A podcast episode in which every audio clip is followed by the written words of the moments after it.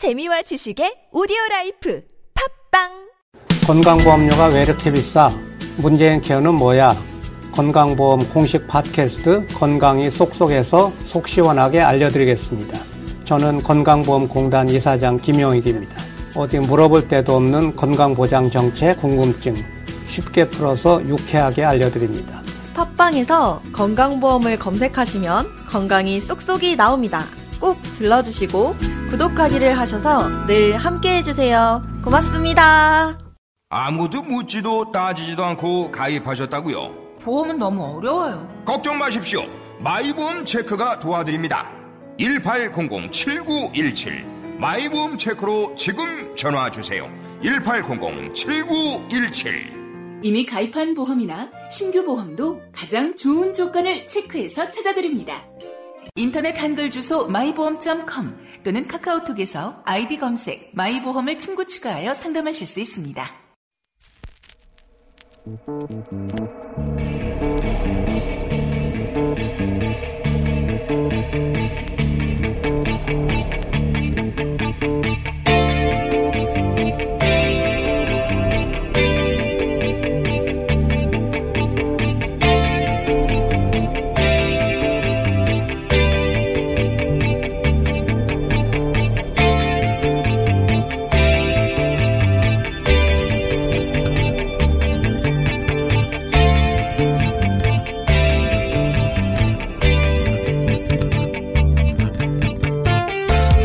안녕하세요. 이모준입니다. 김일성 사망 적중 무속인 김정은 내년 결정적이기. 동아일보가 이틀 전에 포털에 띄운 기사 제목입니다. 김일성 사망을 마쳤던 역술인과 무속인을 찾아가 김정은의 운세를 물어봤다. 그런 내용입니다. 역술인 정모 씨는 내년 북한에서는 큰 사달이 일어날 수 있다. 했다고 하고 역술인 최모 씨는 김정은은 내내 믿었던 이에게 당할 수 있는 사명살이 들었다. 라고 했으며 무속인 김, 신모 씨는 내년 2, 3월 늦으면 5, 5, 6월에 그의 생명은 경각에 이를 수 있다. 이런 예언을 했답니다. 한마디로 내년에 북한의 측근 구테타가 일어나 김정은은 사망한다. 이런 무속인들의 이야기를 기사화한 겁니다. 조중동 정말 이렇게까지 해야 하겠습니까? 보수의 뇌는 낯설고 불편하고 불안한 것을 나쁜 것, 악한 것으로 치환해 받아들이는 경향성이 있다. 그렇게 억지로라도 이해하려고 해도 이건 해도 해도 너무한 거 아닙니까?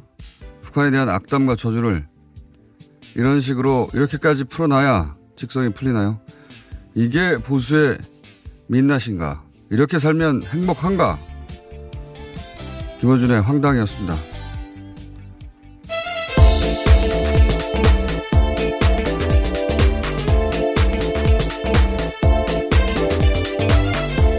시사인의 김은지입니다.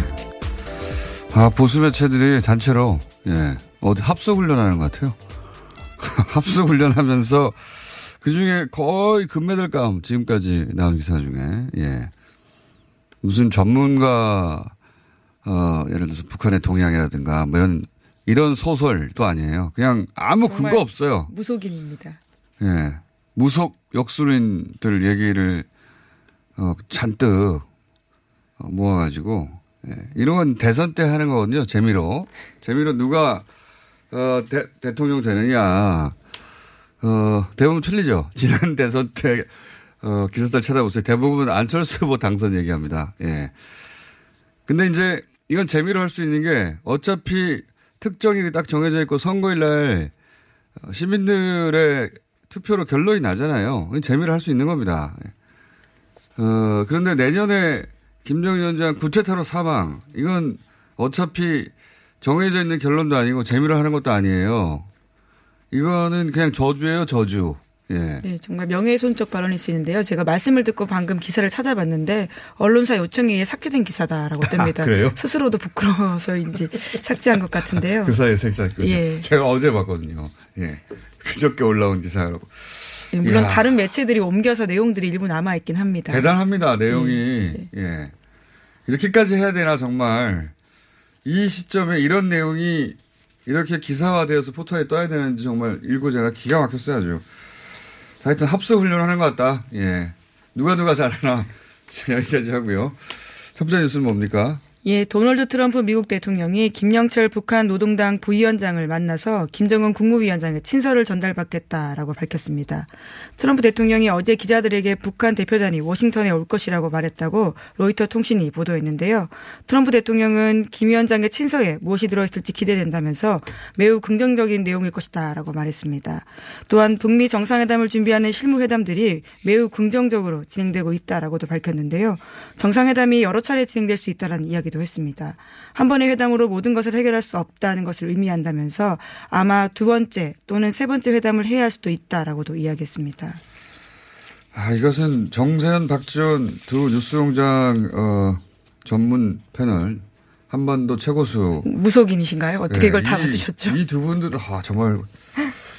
심지어 정세현 전 장관은, 어, 김영철 부위원장이 가기 전에. 그렇죠. 딱 예. 그날 예, 이야기했습니다. 가기 전에 간다면, 예, 간다면 이야기가 끝난 것으로 봐야 한다. 어, 그리고 간다면 친서를 들고, 이런 얘기, 미- 미래, 미래에서 온 것처럼 다 맞췄어요, 그냥. 그때, 당시만 하더라도 언론들이 김영철 부위원장 미국 간다는 얘기도 안 했고, 그리고 이제 미국 떠나간다는 얘기 보도도 계속 무슨 뭐 단판, 예. 폼페이오와 만나서 단판, 그리고 뭐 친서를 전달할지도 모른다, 이런 식으로 얘기했거든요. 예. 어, 근데 그, 그런 일이 일어나기 전부터, 예. 가면 이야기가 끝난 것이고, 단판지로 가는 게 아니라 이야기가 끝난 것이고, 그리고 가면, 어, 트럼프 대통령 만나서 친서를 주는 것이고, 예. 다 예정됐던 수순들이 지금 벌어지고 있어서, 예. 신기합니다. 이분들이 이거 어떻게 맞추는지. 예. 어, 그리고 이렇게 이제 그 두 분의 광을 팔아, 어, 드리는 틈새에, 예. 요것도 제가 광을 팔아야 되겠어요. 싱가폴로 결정이 되는 날.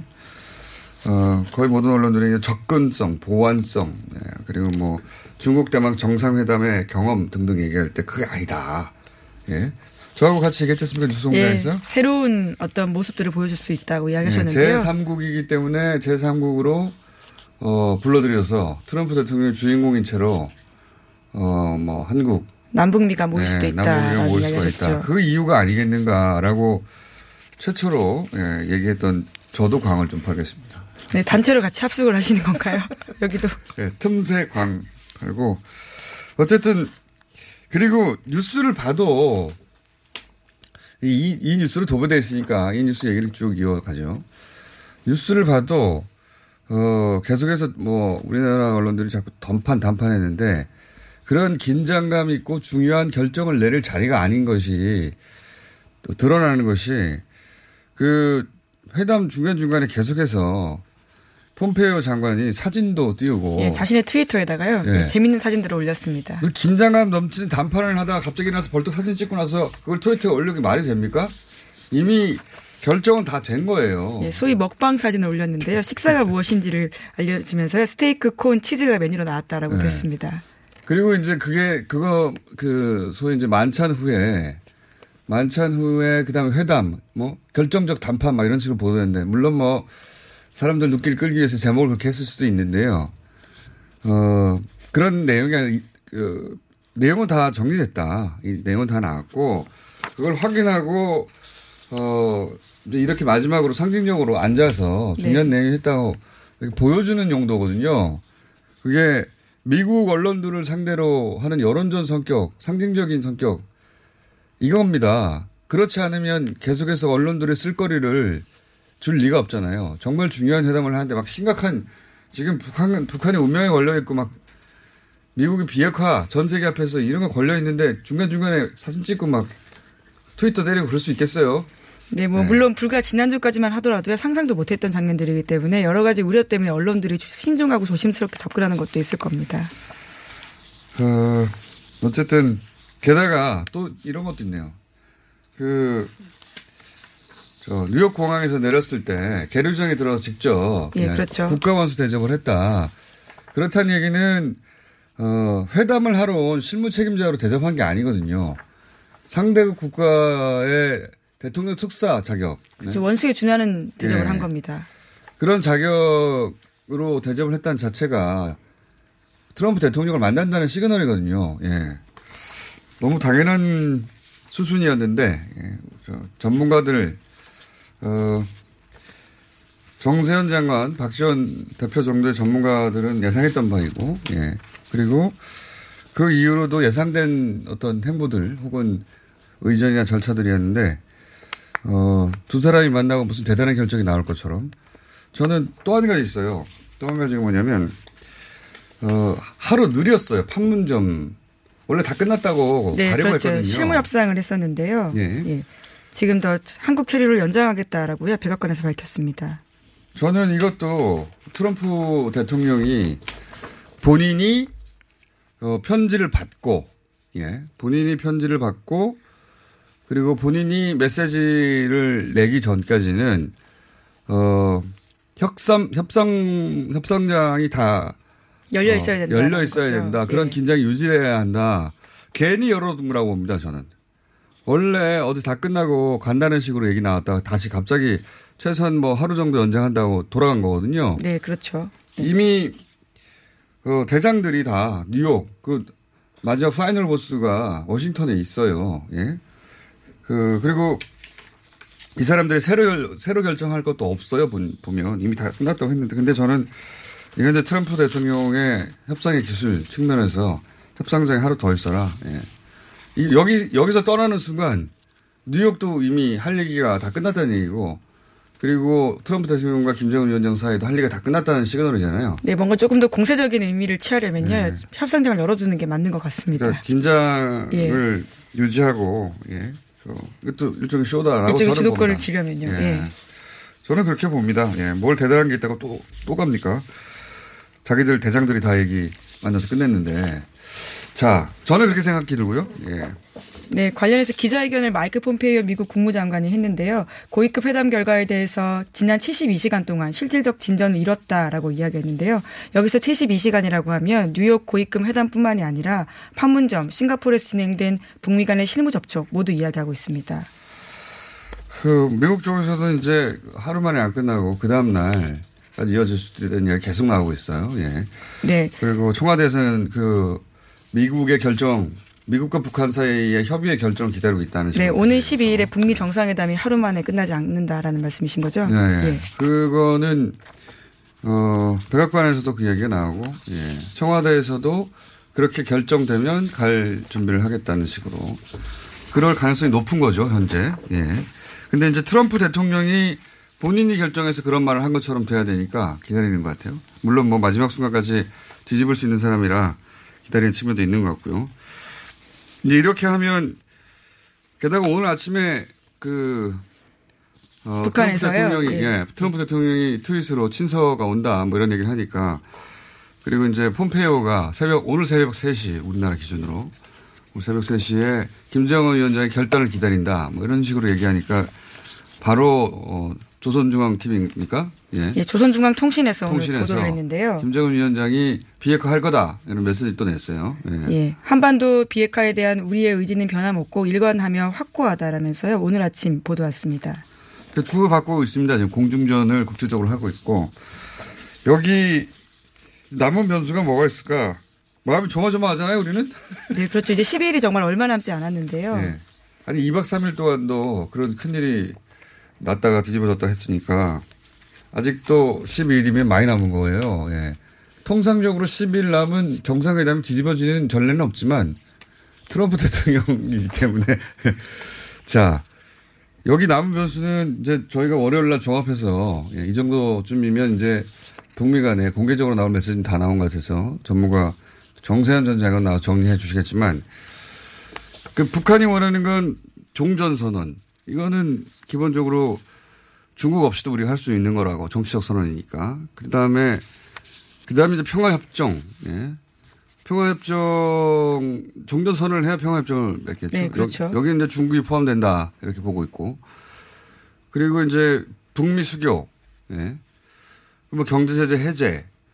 그런데 이 모든 게 트럼프 대통령 이후에도 지켜져야 되는 거 아니냐. 우리는 이제 핵도 없는데 다 폐쇄하고 나서 트럼프 대통령 어, 만약에 재선이 안 된다거나 혹은 뭐 재선이 된다 하더라도 대통령 후에 6년 후에는 어떡하냐. 네, 이란 사례만 보더라도 정권이 바뀌는 거에 따라서 아예 휙휙 바뀔 수 그러니까요. 있기 때문에 트럼프- 북한은 불안할 수 있습니다. 당연히 트럼프 대통령 본인이 보여줬잖아요. 그 앞에 예. 오바마 대통령이 약속했던 걸 바로 뒤집었지 않습니까? 오바마 대통령이 유럽의 5개국과 함께 약속했, 4개국과 함께 약속한 걸 그 4개국도 힘이 엄청 센 나라들인데 영국, 프랑스, 독일 뭐 이런 나라들 다 합쳐가지고 러시아까지.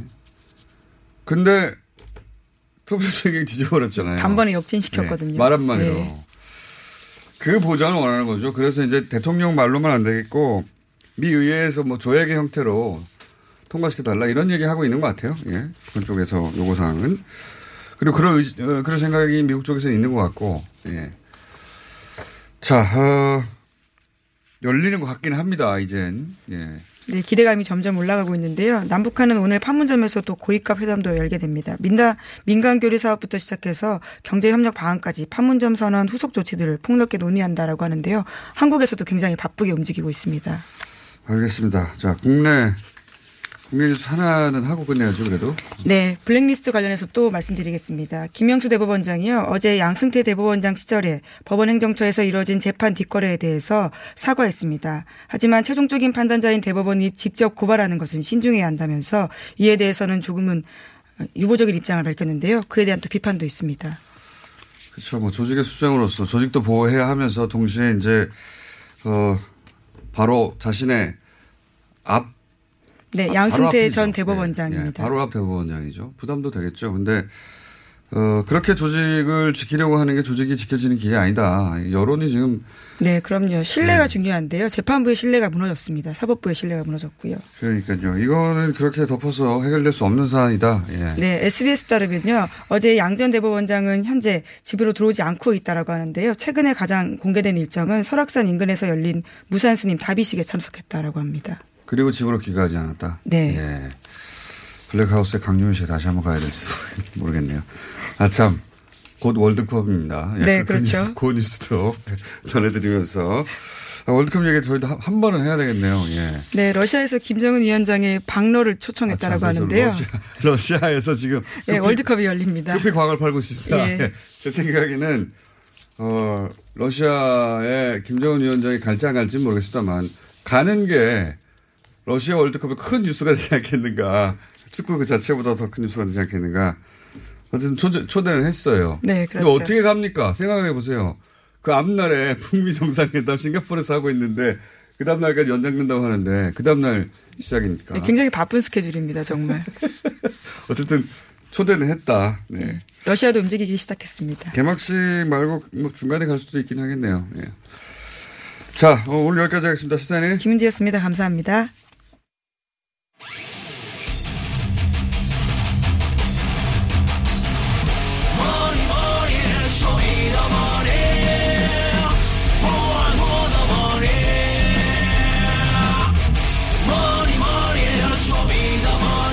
자, 어, 급하게 잡았습니다. 안한구 전 대구 지방국세청장님 안녕하십니까. 네, 안녕하십니까. 플랜데스 이게 제가 할게요 빨리. 음. 32억이고요. 참여인은 10만 명. 정체 상황입니다. 예. 아, 만 명, 만 육천, 만 아, 만 명. 명입니다. 예, 예. 마, 어, 이건 그 다음 홈페이지에서, 아, 다음에서 네. 검색해서 찾아보시면 되고요. 자, 오늘 나오신 이유는 삼성 바이오로직스 분식 회계. 예. 예. 너무 뉴스가 많아서 묻혀 있는데 네, 묻히면 안 되는 뉴스죠, 이게. 그렇습니다. 네. 오늘 감리가 그동안 어, 두 번 했고 세 번째 이제 회의를 하고 예, 어제 밤 12시까지 결론을 못 냈다고 아- 아침 뉴스에 그렇게 떴는데요. 사실 이거 결론을 못 내는 일입니까 이거? 이거 결론 못 낼 일이 아니죠. 너무 간단한 건데 계속 이렇게 미루는 이유가 뭐 어떤 이유인지 모르겠습니다, 지금. 그 국세청에 국세청장으로 계실 때 만약에 이런 게 들어왔어요. 이런 회계 장부가 그러면 어, 어떻게 처리합니까? 딱 보시 이거 금방 결론 나지 않습니까 이런 거? 예, 사실 뭐 너무나 명확한 거기 때문에 네. 여기에 뭐 전문가들이 지금 뭐, 그- 뭐 우리 국내 유명한 전문가들이 다 지금 모였다고 하는데 때려 모일 이유가 없잖아요. 네. 예, 이렇게 할 이유가 없는 거죠. 내용을 보면. 이 내용은 그냥 회계학의 기본을 배운 사람들은 다 알 수 있는 거 아닙니까? 예, 너무 단순한 겁니다, 사실은. 그 지금 이 삼성에서 주장하는 내용을 보면 네. 자기들이 삼성이 그 회계 처리 변경을 요청하지 않았다. 그 회계 법인이 했다는 거예요. 근데 회계 법인이 가만히 있는데 왜 삼성이 안 요청하는데 자기들이 그렇게 합니까? 회계 법인한테 돈을 누가 줍니까? 삼성이 주는 건데. 그렇죠. 그다음에 이제 두 번째는 자기들이 그 이사회가 동수가 될 수 있다. 콜옵션을 행사할 경우에 네. 그 콜옵션이라는 것은 자기 바이오젠이라는 회사가 그렇게 제가 하면 또 모릅니다 지금. 그렇습니까? 예. 그래서 그냥 단순화해서 서- 콜, 설명하자면. 뭐 콜옵션 행사를 하면 그 이사회가 동수가 될 수 있다 이렇게 이야기하는데 그러니까 한마디로 말해서 자회사가 있는데 자회사에 투자를 했던 회사가 나 그 주식 사겠어. 네. 라고 하는 순간 어 이사회가 동수가 되어서 지배권이 변하기 때문에 그렇죠? 지배권이 변하면 당연히 회계도 변해야 된다. 뭐 이런 논리 아닙니까? 예, 그 지금 전에 그 다스에서 그 이명박 씨가 왜 49% 47% 4% 해가지고 51%가 되도록 네. 한금 비율로 나눠놓고 통제를 했다는 그런 이야기가 있었지 않습니까? 비상장 주식 경우에는 51%를 가져야만 지배권을 가지는 것이거든요. 네. 그런데 여기 내용을 보면 50% 플러스 한 주라고 표현을 해놨어요. 네. 그럼 결국은 그50 플러스 퍼센트 플러스 한 주가 그 지배력을 가진다는 것이거든요. 삼성 쪽에서. 삼성 쪽에서요. 네. 그러니까 이게 사실 지배력이 상실할 이유도 없었고 실제로 그런 콜옵션을 행사도 안 했고. 이런 복잡한 얘기를 할 필요가 없는 게 네.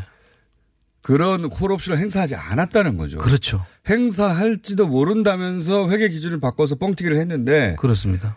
결국은 행사하지도 않았는데 뻥튀기를 해가지고 회계 기준을 바뀐 거 아닙니까? 그렇습니다. 회계 기준을 기준 뻥튀, 뻥튀기 한 거 아닙니까? 그러니까 그럴지도 모른다는 이야기는 할 필요도 없다. 예. 안 했기 때문에. 그렇죠. 예. 그 당시에 안 했기 때문에 할 수도 없는 이야기였고 하- 해서도 안 되는 이야기인데 지금 그걸 가지고 지금 그 감론을박을 하고 있다는 거니까 너무 우스운 이야기죠. 그렇죠. 그러면서 이제 선제적으로 바꾼 것이다. 뭐 여러 가지 논리.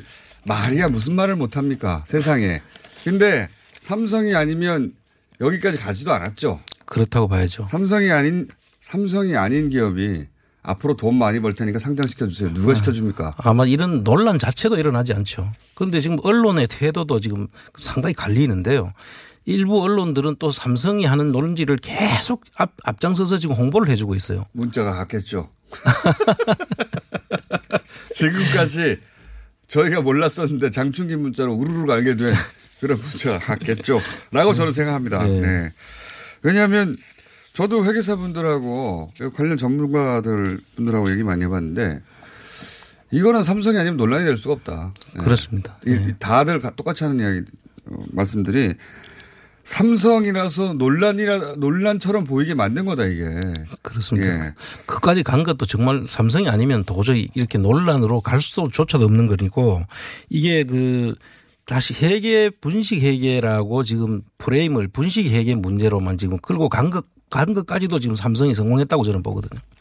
이 분식 회계가 아니라 사실은 상장할 때부터 그러니까요. 상장할 수 없는 일을 상장하도록 만들어준 거잖아요. 돈을 못 벌고 있는데 돈을 많이 벌 거라고 생각하고 상장시켜 줬다 이거 아닙니까? 그 결손이 나는 법인을 어떻게 상장을 합니까? 예. 누가 그걸 공개 모집에 응하겠습니까? 그 돈을 못 벌고 적자인데요. 앞으로 돈을 많이 벌 것 같으니까 상장시켜 준 거 아닙니까 이게. 삼성이란 이유 때문에 그것도 기준을 바꿔서 그 기준 적용받은 것은 삼성밖에 없고 바이오로직스. 이건 너무 명백한데 사실 그 뒤에 이제 숨어 있는 뜻을 저희들이 좀 봐야 되는데 그 삼성 이병철 씨가 그 이건희 씨한테 그 삼성이라는 총수 자리를 물려줄 때 그 삼성 반도체를 예. 사실은 이병철 씨가 다 만들어 놓고 그 기초를 닦았다는 거예요. 예. 그런데 뭔가 총수가 되려면 뭔가 성과가 하나 있어야 되잖아요. 그러니까요. 맞습니다. 그때 예. 당시에 삼성전자의 반도체 사업을 이건희 씨가 그걸 했다. 이렇게 해 가지고 승- 승계의 정당성 이런 그렇죠. 거죠. 예. 자기들도 이제 캥기는 거죠. 예. 뭐 아들이란 이유만으로 말이 되느냐 이럴 때 봐봐 경영 능력이 있어. 그리고 회사에 엄청난 이익을 끼쳤잖아. 뭐 이렇게 승계 이유가 되는 사업이 반도체였다면 이번에는 바이오로 그렇게 하려고 한 거 아닙니까? 그렇죠. 바이오로. 차세대 신성장 동력 사업이라고 하고 이제 바이오가 한참 떴지 않습니까? 그 당시에. 그런데 삼성 손에 실제 바이오 사업이 없었거든요. 그렇죠. 그러니까 이게 상장으로 만들어낸 거예요. 이게 그렇습니다. 이거 좀 대국민 사기인 겁니다, 이거. 이 정말 그 대국민 사기라고 그 이야기해야 될 사안이고 이 사건을 그냥 분식 회계라 해가지고 지금 결론이 분식 회계라고 해가지고 회계 부정 정도로 해서 가징금 정도 물리고 말 결론을 낼까봐 걱정하는 거죠. 그거라도 됐으면 좋겠습니다. 저는 그것까지도 안 될 것 같아요, 지금. 지금 이렇게 논란을 하면서 그런 식으로 해서 이제 스- 스- 스물스물 그 용도 사미로 끝내려고 하는 거 아닌가. 그렇겠죠. 예, 삼성이 걱정이 되는.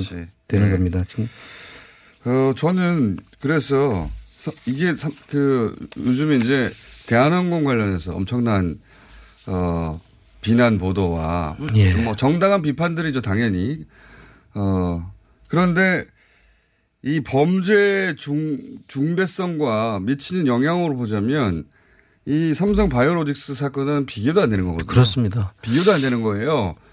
이게 어떻게 이렇게 큰 사건이 그러니까 삼성 삼성 사건이 이렇게 크게 벌어졌을 때 어, 마침 또 대한항공 뉴스가 터져줘가지고 덮, 덮는 효과가 큽니다. 그렇습니다. 분노의 총량이라는 게 있거든요. 사회적 분노의 그렇죠. 총량이라는 게. 그래서 사회적 분노라는 게, 어, 예를 들어서 이렇게 대한항공 이쪽에 이렇게 가고 나면 여기까지 미치지는 않아요. 그렇습니다. 예. 그래서 저는 언론, 그러니까 계속해서 그 사건을 다룬 언론들에게 다룰만 하긴 한데, 다룰만 하긴 한데, 그런 정도의 강도로 이 삼성 바이오로직스 건도 다뤄라. 이 저는 이제 그 관점에서 뭐 금융 개혁에 이게 우리 잣대다. 만약에 이게 이상하게 결론이 난다. 그럼 삼성을 필두로 하는 금융계 이 적폐들이 하나도 지금 또 빠져나가는 거죠. 완, 완전히 그냥 그, 그 그냥 그대로 둘 수밖에 없는 이 정말 이거는 반드시 개혁이 돼야 될 부분들이다라고 저는 생각을 합니다. 자, 이 결론이 오늘 납니다. 오늘 난다는 얘기를 아, 알려드리려고. 아닙니다. 어제 어제 저녁에 했는데 또 네. 정선 위로 미뤄진 거죠.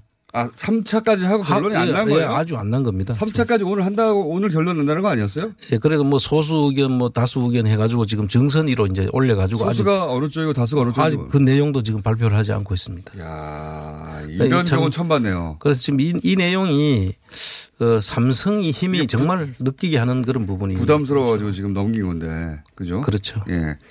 결론이 어떻게 됐는지 알아봐야 되겠네, 이거 3차까지. 다수 의견이 뭐고 소수 의견이 뭔지. 아, 이게 일- 결론을 내고 넘겨야 되는데 지금 잠정 결론만 내고 공개 안 하고 증, 그 증권선물위원회로 넘겨버렸어요? 그렇습니다. 이 어차피 그 감리위원회는 자문기구니까 결론은 증권선물위원회에서 나게 되어 있는데 이 결론을 뭐 자, 자문기구에서 분명한 무슨 시그널을 줘야 되는데 지금 그 부분도 지금 밖으로 안 알리고 내부적으로 진행된다는 것은 삼성이니까 이렇게 하는 거죠. 삼성이니까. 예, 결론만 공개되면 봅시다. 자, 오늘 여기까지 해야 되겠습니다. 안원구 네. 전 대구지방국세청장이었습니다. 감사합니다. 네, 네, 감사합니다.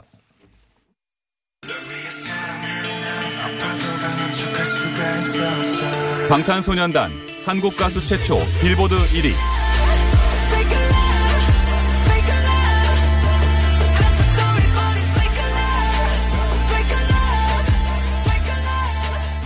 나는 진작 1위. 안녕하세요. 저희는 네이버 카페 두 바보의 재무설계 이야기를 운영하고 있는 방가 이가입니다. 재무설계라고 하면 돈이 많은 분들만 받는 서비스라고 생각하시나요? 그렇지 않습니다. 사람마다 꿈의 크기가 각기 다른 만큼 그에 꼭 맞는 계획을 세우는 것이 재무설계입니다. 꿈에 한 발짝 더 다가가실 수 있도록 당신만의 재무 맞춤 옷을 디자인해드리겠습니다. 우직하고 정직하게 일하는 친구 두바보를 네이버에서 검색해 주세요. 이거 차량용 핸드폰 거치대야? 응, 조인트라고 투임에서 새로 나왔는데 얼마나 편한지 몰라. 동생은 인터넷 강의 볼 때 태블릿 거치대로 쓰고 우리 엄마는 요리할 때 레시피 보는 용도로 쓰기도 해. 조인트라고? 응, 우리 아빠는 골프 스윙 연습할 때도 셀카 거치대로 쓰시던걸? 그러면 나도 헬스할 때 셀카 거치대로 쓸 수 있겠네. one, two, three 할 때 two, 힘 세다 할 때 힘, 투, 힘.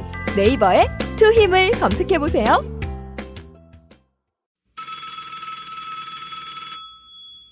어렵사리 화장실에 마주하고 보니 왜 그 시간이 그렇게 오랬나?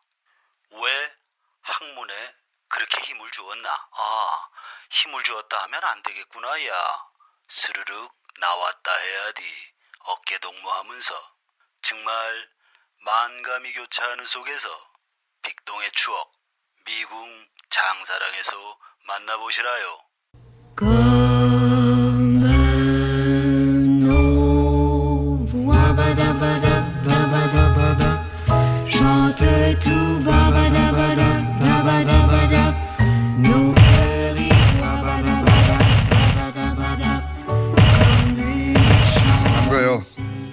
자유한국당 나경원 의원 나오셨습니다. 안녕하십니까? 네, 안녕하세요. 민주당 우상호 의원 나오셨습니다. 네, 안녕하십니까. 예. 우상호 의원은 대타로 잠깐 나왔다가 예. 어, 반응이 좋아가지고 예. 대타를 한 번 더 모셔달라는 여러와 같은 근데 그때 실검 실검 1위 한 번 했거든요. 네. 저한테 온 전화는 너 또 무슨 사고 쳤냐 이렇게 물어보더라고요. 그렇죠. 좋은 일로 실검 1위 하기 힘들거든요, 국회의원들은. 맞아요. 그러면 이제 반대적으로 저는 네. 상대방이었으니까 이게 나쁜 걸로 된 건가요? 같이 그러면? 같이 같이 뜬 거죠. 케미가 잘 맞았다 그렇죠. 이거죠. 아니, 근데 우상호 의원님은 팬클럽이 많은 것 같긴 하더라고요. 아니 네. 없어요. 처음이에요. 그래요? 네, 아니, 뭐 우상호 의원님한테 좋은 저 주로 욕먹는 실검이었어요.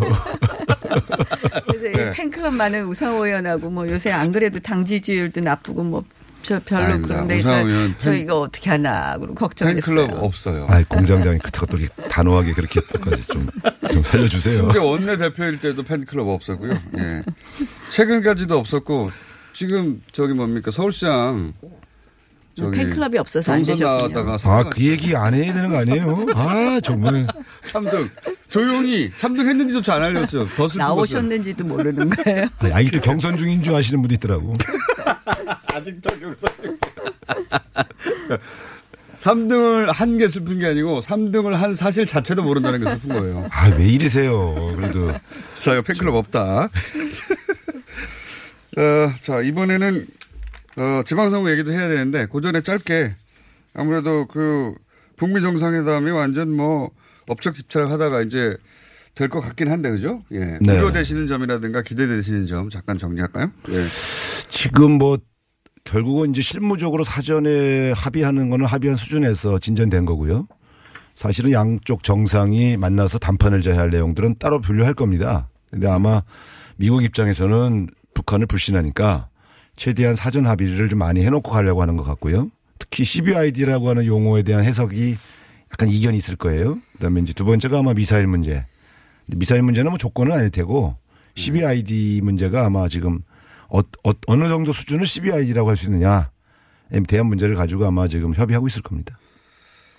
그 의원님은 우려하시는 바, 기대하시는 바가 있다면요? 이제 저는 처음부터 미북 정상회담은 성공할 것이다라고 예상은 했었고요. 그렇게는 말씀 안 하셨던 걸로. 아니. 제, 아니, 일관되게 처음부터 분명히 성공 퍼포먼스는 있을 거라고 얘기를 했고, 네. 어쨌든 이 롤러코스터를 타게 되어 있는데요. 음. 그런데 이제 그 성공 퍼포먼스가 정말 우리한테도 완전한 비핵화 CVID가 될 수 있는 것까지 이행하는 문제가 있을 것이고요. 음. 사실은 어 제가 계속 얘기하지만 이 비핵화 속도와 평화 속도, 그러니까 경제 보상이라든지 체제 보장 문제가 이 균형을 맞춰야 되는데 잘못해서 너무 앞서가면 평화 속도나 경제 보상, 그러니까 경제 보상, 체제 보장의 평화 속도가 너무 앞서가면 비핵화를 결국은 못 이루지 않습니까? 그래서 보상은 늦게 계속해서 줘야 된다.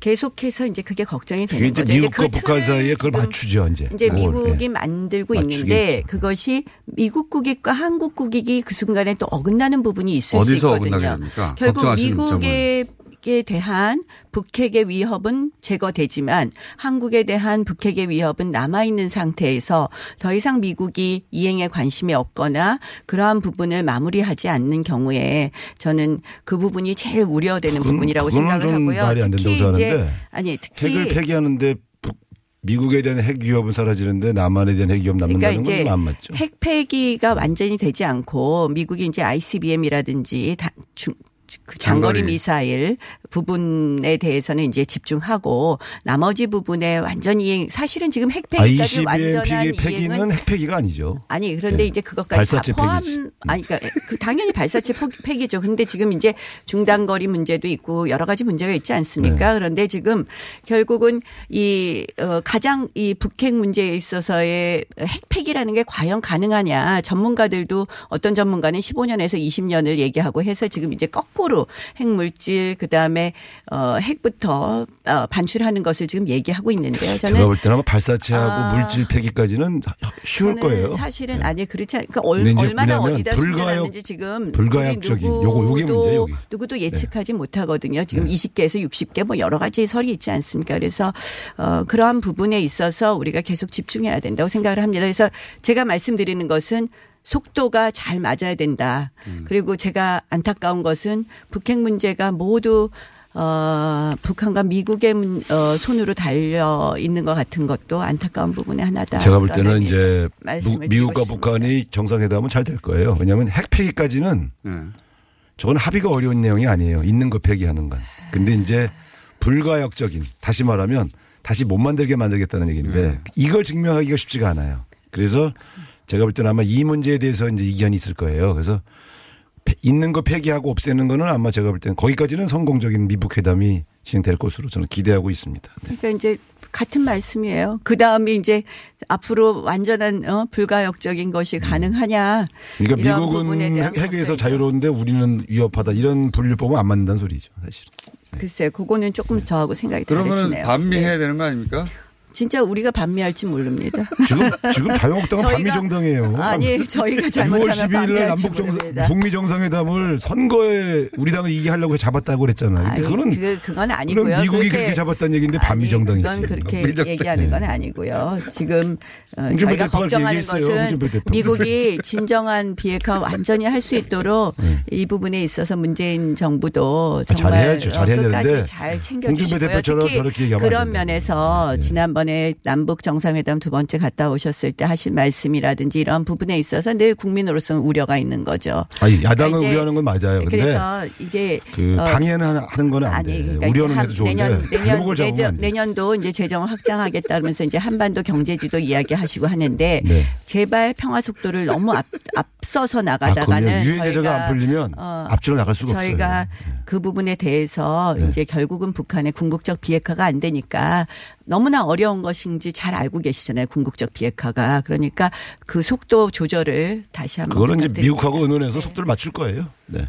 글쎄 걱정되는 부분이 있습니다. 그 그래갖고 저 걱정만 하지 말고 좀 그날 함께 저 도와주시면 안 될까요? 한미. 정상회담 때 기분 안 좋았잖아요. 트럼프 네? 대통령이 그날 가서 이제 종전 선언 얘기만 하고 뭐 어, 경제 보상 얘기하시고 그러니까 문재인 미리 해놔야지 뭐 또. 30분 해야 될 정상회담 21분밖에 못 하고 기자회견만 잔뜩 하고 그 정말 망신이거든요. 요즘 분위기 좋아요. 저 차견의 속도 잘 맞춰주시고요. 앞서가셔서는 안 됩니다. 그 네, 부분 같이 갑시다. 걱정입니다. 앞서가지 않을 테니까. 네. 자, 그럼 지방선거. 광역단체장 17곳, 국회의원 재보궐선거 12곳 한번 짚어주십시오. 어, 뭘까, 하나하나 짚을 수는 없으니까 자유한국당이, 어, 특히 주목하는 지역이라든지 혹은 뭐 이번 지방선거의 전략이라든가, 예. 가장 저희- 핵심으로 생각하는 가치라든가, 예. 저희는 경제입니다. 문제는 경제라고 경제, 생각을 합니다. 지금 이제 어 이런 말 있어요. 담을 쌓은 나라는 망하고 길을 닦은 나라는 흥한다 이런 얘기가 있는데 문재인 정부 1년의 지금 경제 정책이 너무 위험합니다. 사실은 반기업, 반시장, 반재벌을 외치면서 시장, 기업, 시장 경제하고 담을 쌓았거든요. 그리고 정부가 일자리 만들겠다, 소득 주도 성장하겠다고 했는데 경제. 사실 최악의 실업률이었어요. 17년 만에. 그리고 소득 분배에 대해서는 2003년부터 경, 어, 우리가 정부가 통계를 내고 있었는데요. 지금 최대로 악화되었습니다. 네. 그래서 실질적으로 이 최저임금의 급격한 인상, 근로시간의 경직적 뭐 단축 이러한 부분이 사실은 지금 굉장히 경기를 악화시키고 경제 상황을 나쁘게 하고 길거리 경제, 민생 경제에 체감되는 경제가 굉장히 나빠졌는데요. 사실은 이제 엊그저께 막 한 3일 정도 뭐 문재인 정 대통령께서 주도해서 경제 관련 회의 하셔서 아 조금 방향을 트나 보다로 조금 안심했었는데 결론은 보니까 장하성 실장 손 들어 주고 소득 주도 성장 계속 하시겠다고 해서 굉장히 걱정됩니다. 그래서 아마 경제 부분에 대해서 국민들께서 많이 우려하실 거라고 생각하고 저희는 이제 그 부분에 이번 대해서 지방선거 키워드는 경제다. 네, 예. 그 말씀을 좀 드리려고 합니다. 제가 볼 때는 이제 문재인 정부에게 힘을 좀 실어주시는 선거의 의미가 유권자들이 느끼지 않겠느냐. 또 두 번째는 계속 발목 잡으면서 반대를 위한 반대를 일삼는 야당에 대해서도 좀 회초리를 때리시는 그런 의미가 이번 선거의 의미다. 저는 그렇게 보고요. 회초리 야당을 네. 너무 폄훼하시는 폄훼하신 게 아니고요. 그 사실 엄밀하게 말하면 야당이 지난 1년간 한 번도 도와준 게 없어요. 인사부터 여기까지. 그러니까 뭐 그- 제가 국회에 있으면서도 제가 야당할 때는 참 처음에 시원시원하게 도와드렸는데 아니 그렇게 말씀하시면 안 되고요. 지금 아니, 저희가 제가 아직 이번에 얘기 안 끝났어요. 제발 네, 끊지 좀 말아주세요. 네. 전 그래서 말씀 끝난 줄 알았어요. 아니, 아까 말씀하신 제가 안 끊, 안 끊었잖아요. 근데 이제 그래서 지금 그리고 첫 번째 예산 그 추경이요? 아니 이제 지난번 연말에 이제 통과된 예산은 네. 아직 집행도 안 끝났잖아요. 이제 경제를 평가할 때는 사실 보통 본격적으로 경제 정책을 펼쳐서 예산을 집행하고 제도가 도입된 이후에 일정한 기간을 보고 평가하지 5월 달 말 6월 초에 벌써 실패했다 이렇게 평가하는 건 너무 빠르다 이렇게 생각이 들고요. 그래서 여러 가지 또 노력을 하고 있습니다. 소득주 성장과 혁신 성장을 병행해서 성과를 좀 낼 텐데 잘 아시다시피 경제적 효과는 바로 나타나지는 않으니까. 그래서 이제 근데 지금 봐보세요. 그러면 자, 최저임금의 급격한 인상 그대로 계속 유지하실 건가요? 돼요. 더 해야 돼요. 한번 보세요. 지금의 소득 격차는 지금 김동연 부총리 한. 말씀이 딱 맞는 거예요. 저소득층에 대해서 아 아니, 근데 이거요. 자, 제가 최저임금 말하는데 저 말씀 좀 아니, 기회 좀 물어봤잖아요. 주시죠. 최저임금 인상과 또 새로운 산업 산업을 키우는 것이요 같이 할 수 있는 거예요. 아니 네. 근데 봐보세요. 자 어, 시장에서 가격이 올랐으니까 당연히 일거리가 지금 일자리가 줄어든 거예요. 그런데 이 부분을 갖다 계속 급격하게 어, 하겠다? 저는 기조를 바꿔야 된다고 생각합니다. 지금 봐보세요. 지금 최저임금 더 때문에 지켜보라고 했는데. 네. OECD에서 지금 경기 선행 지수가 저희가 9개월째 하락이에요. 그리고 KDI의 보고서는 어쨌든 정부 입장을 반영하는 건데 일정 부분 지금 세계 경제는 3.8% 성장을 보고, 보고 있는데 우리가 지금 어 이미 지금 올해 1분기 어 상반기가 2.9고요. 내년 어 하반기 2.8%, 내년에 2.6%로 하락한다고 그러고 있습니다. 저는 지금 이렇게 세계 경제는 올라가고 있는데 우리가 이렇게 계속해서 하락 기조를 하면 아니, 나눈 깜짝할 사이에 나 저희가 의원님, 어려워집니다. 정권 교체가 한 5년 전에 된 것처럼 말씀하시네. 자, 이 경제가요 1년간 결국은 박근혜 정권 때부터 이렇게 이어져 온 거예요. 그래서 박근혜 정권 때 연 아니, 연 성장을 몇 자, 프로 했어요? 2.3%였어요. 생각해 보세요. 지금 북한이 3.9%일 때 우리 2.3% 했다고요. 생각해 보세요 지금. 근데 갑자기 그때는 뭐5% 달리다가 지금 반기업적으로 2.8% 떨어진 것처럼 하고. 지금 중소기업은 뭐 이 나라에서 지금 아니, 경제가 일년 사이에 갑자기 확 망가진 거예요. 아니 계속 경제는 저성장? 기조가 계속 경제는. 유지돼 왔잖아요. 경제가 박근혜- 뭐예요? 박근혜 경제가? 정권 때부터. 어? 경제는 결국은 어 어떠한 이런 기조로 가느냐, 어떠한 아니, 방향으로 가냐인데 지금 반시장적 경제 정책을 아니, 하니까 하는 말이죠. 일- 우려를 자, 표시하시는 건 대기업, 좋은데. 저는 앞으로 우리나라에서 기업 안 한다고. 생각합니다. 예. 중소기업 문 닫게 생겼어요 지금. 자영업자도 마찬가지 예요. 지금 이제 어제 오늘 일이 아니잖아요. 아니 아니 예. 어제 오늘 경제가. 갑자기 지금 몇 개월 가보세요. 사이에 확 그냥 아니? 이, 지금 이 정부 기조가 그렇게 무서운 거예요. 박근혜 24시간 정부 때 영업자, 잘못된 경제 정책을 없어지고 있어요. 바로잡기 위해서 이런 부작용들이 아니, 있는 편의점이나 거예요. 자영업자들 한번 가보세요. 동네 안 박근혜 다니세요? 정권 때도 그랬어요. 제가 지역 다녀봤잖아요. 그때는 그럼 잘 됐어요? 아니 되죠. 그때는 편의점이 잘 됐어요? 자 편의점 2년 요새 전에는? 아, 24시간 영업 못 하겠다 아니 그래요. 2년 전에는 잘 됐냐고. 그때도 아니, 100만 원 이하에 150만 원 이하에 한번 수익을 좀 올리는. 아 맨날 다녀요 제 동네. 걱정이에요 걱정. 자, 그게 저는 알겠습니다. 그래서 이거를 저는 최근에요. 제가 가장 이렇게 뉴스 보면서 저 콜롬비아랑 베네수엘라랑 원래 한 나라였던 거 아세요? 그랜 콜롬비아였는데 제가 문제가 없다는 게 아니라 갑자기 베네수엘라가 네배잘 살았어요. 박근혜 정권 때는 잘하다가 갑자기 이번에 나빠진 것처럼 얘기하지 마시라는 얘기지. 콜롬비아는 신시장적 경제 정책을 했고 베네수엘라는 반시장 경- 경제 정책을 했어요. 지금 콜롬비아가 그저께 OECD 37번째 회원국이 되었습니다. 베네수엘라는요 지금 어떻게 됐는지 문재인 봐보세요. 정부 반시장적이라는 거죠 한마디로. 사회주의 그래서 저는 사회주의라는 얘기. 예. 반시장적 경제 정책을 고쳐야 된다고 생각합니다. 그래서 제가 친서민적 경제 정책이에요. 친서민. 친서민을 번- 반시장으로 생각하는 회의를 하셔서 응? 아그 심각성을 아시고 좀 고치시겠지 아니 나는 정말 진짜 이거 한번 날 기대했는데요. 충고할 텐데요. 대통령님한테 건의하세요. 정책을. 반시장주의라고 생각하시는 거는 정말 고쳐야 돼요. 아 니에요. 봐보세요. 네? 그게- 정책이 왜 아니 반시장주의입니까? 저희가 친서민이 아닌 거 아닙니다. 결국은 지금 아니, 제일 월급 적게 어려운 받는 분들 좀 근로자가 올려주는 게왜 누굽니까? 반시장이에요? 친서민이지. 결국 근로에 예? 그- 지금 근로시장에 편입되지 않는 사람들 지금 실업률이 아니, 높아지고 있어요. 기업의 이익을 위해서는 노동자는 계속? 최저임금에 저, 저 저임금에 그게 어떻게 시달려야 돼요. 친서민적인 경제 정책이에요? 아니. 지금 최악의 실업률이에요. 지금 네, 소득 분배가 더 악화됐어요. 자, 의원님, 소득 잠깐만요. 일분 네. 아니 지금 자꾸 친서민적인 경제 정책이라 해서 제가 지금 걱정이 돼서 드리는 네, 말씀입니다. 선거가 이제 시작되다 보니까 운동이 네. 어, 흥분하시고 격렬해 지셔가지고 참 재밌습니다. 재밌어요? 예. 보는 사람은? 하는 사람은 힘들어요. 그때 아니, 진짜 전략은 경제 알겠습니다. 이쪽은 걱정이에요. 네, 이쪽은 네. 경제를 걱정하시고 자유한국당에서는 우리도 거- 거- 경제 걱정하죠. 네. 또 평화가 평화가 곧 또 경제 성장과 번영으로 이어지게 만들려고 하는 거죠. 이거 네. 제가 여쭤볼게요. 평화 한, 한마디, 한마디 말씀드리는데요. 지금 젊은이들하고 지난번에 토론을 했더니 이거 진짜 통일되면 우리 돈 다 내야 되느냐고 그것도 걱정합니다. 그래서 돈안 내도 돼요. 그 남북 관계에 있어서도 나경원 의원님은 우리가 돈안 내셔도 돼요. 어, 일방적으로 예? 돈안 내셔도 돼.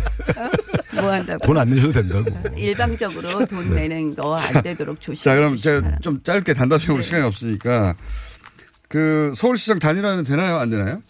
단일화요. 네. 아, 글쎄 뭐 지금 현재로는 그렇게 쉽지 않은 것 같아요. 쉽진 근데 않다. 이제 민심이 아 문재인 정부의 독주를 어떻게든지 막아야 된다라는 뭐 민심이 있으면 어. 어렵지만 완전히 불가능한 건 아니다. 예. 뭐 쉽지는 않다.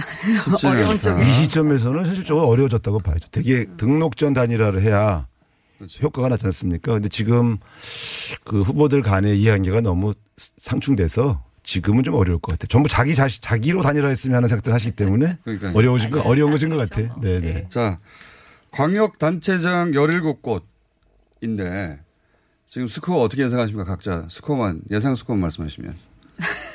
네. 뭐, 뭐, 의원님 우리는. 7이라든가. 우리는 아홉 곳에서 열 곳 이기면 성공이라고 생각하고 있습니다. 광역단체장에서요? 네, 그렇습니다. 아홉 곳에서 열 곳. 그럼 일곱 곳. 겸손한 모드로 말씀하시는 아니, 실제 그래요. 왜냐하면 경합 지역은 다 빼고 봐야 되니까. 아, 경합. 확실히 열 곳 정도는 이길 수 있을 것 같아요. 아홉 곳에서 열 곳 정도를. 네. 일곱 곳 지역은 경합. 저희는 뭐 다섯 곳 말씀하시는데요. 아, 다섯 곳. 조금 네. 홍준표 대표가 더- 좀 늘렸던데요? 예, 수치를? 뭐 다섯 곳 플러스 알파 이야기 아홉, 하시더라고요. 아홉 전곳 뭐? 뭐 바닥 민심이 좀 좋아진다. 그리고 저도 사실 선거해 보면요. 어제도 아침에 저희 동네 지하철 유세를 했는데 많이 조금 좋아지는 느낌이에요. 그래서 네. 어 정말 이 아까 말씀드린 것처럼 먹고 살기 힘들다 이런 생각들 많이 하시는 것 대구 같아요. 경북 네. 제외하고 자유한국당이 다섯 곳이라고 하는 것은 세 곳이 경남도 들어가는 겁니까? 어, 그런 거죠. 거기 넣었죠. 부울경, 음. 대구, 경북 그리고 이제 뭐 충청 또 뭐 이런 말씀들을 충남, 대전, 강원, 경기를 넣으셨더라고요. 네. 그래서 제가 아 약간 좀 강원은 격차가 가장 큰 곳 아닙니까? 그러니까 제 고향인데 거기는 제가 볼 때는 이미 그 자유한국당이 승부를 얻기는 어려워진 판세로 보고 있거든요. 그래서 무슨 근거로 그렇게 말씀하시는지 이번에도 또 점선거 협회 갔다 오셨는지 옆에. 제가 아까 말씀드린 재보궐 선거는 어떻게 전망하십니까? 수치를. 재보궐 선거는 지금 보니까 12곳 중에서 네. 저희 의원이 이 비어서 간 곳이 4곳이고요. 네. 나머지가 이제 민주당, 뭐 국민의당 이런데요. 아마 민주당하고 국민의당은 이제 호남 쪽이니까 민주당 몫이 될 경우 확률도 높고 하는데 저희는 4곳 이상을 지키고 싶은데요. 뭐, 뭐 조금 노력하는 중입니다. 네. 뭐 제가 지도부가 아니니까 이거 전망 잘 몰라요. 저희 뭐 제가 내부 여론조사가 있습니까? 뭐가 있습니까? 그냥 근데 뭐 광역단체장 거죠. 광역단체장 선거는 비교적 인물 구도들이 분명해지니까 판세 우열이 좀 드러나는 편인데요. 네. 국회의원 재보궐이 경합 그러니까 판세 우열이 확 드러나지 않고 경향적 우위는 보이는데 마지막 순간까지. 안심할 수준이냐고 할 때 이제 이게 약간 그 수치 자체가 가령 광역단 시장 같은 경우는 막 50%대 20% 이런 데가 있잖아요. 그런 경우는 되게 이제 보이잖아요. 근데 지방 이 저 재보궐은 그렇게까지 압도적인 수치로서의 우열이 드러나고 있지는 않은 지역이 꽤 있어요. 그래서 여론조사 요새 못 믿는다는 얘기도 많이 있더라고요. 50대. 못 믿으면서도 자꾸 보게 되잖아요. 그게, 왜냐하면 여론조사 좀 트렌드 같기도 아니. 트렌드는 맞는 것 같아요. 이제 불리한 여론조사는 안 믿게 되니까 그런 건데. 트렌드는 맞는 면에서 제가 문재인 나경원, 대통령 지지율이 우상호. 최근에 네, 꺾이시는 것 같더라고요. 그래서 저희도 희망을 가져보고요. 아니, 이런 말75% 있잖아요. 끝날 때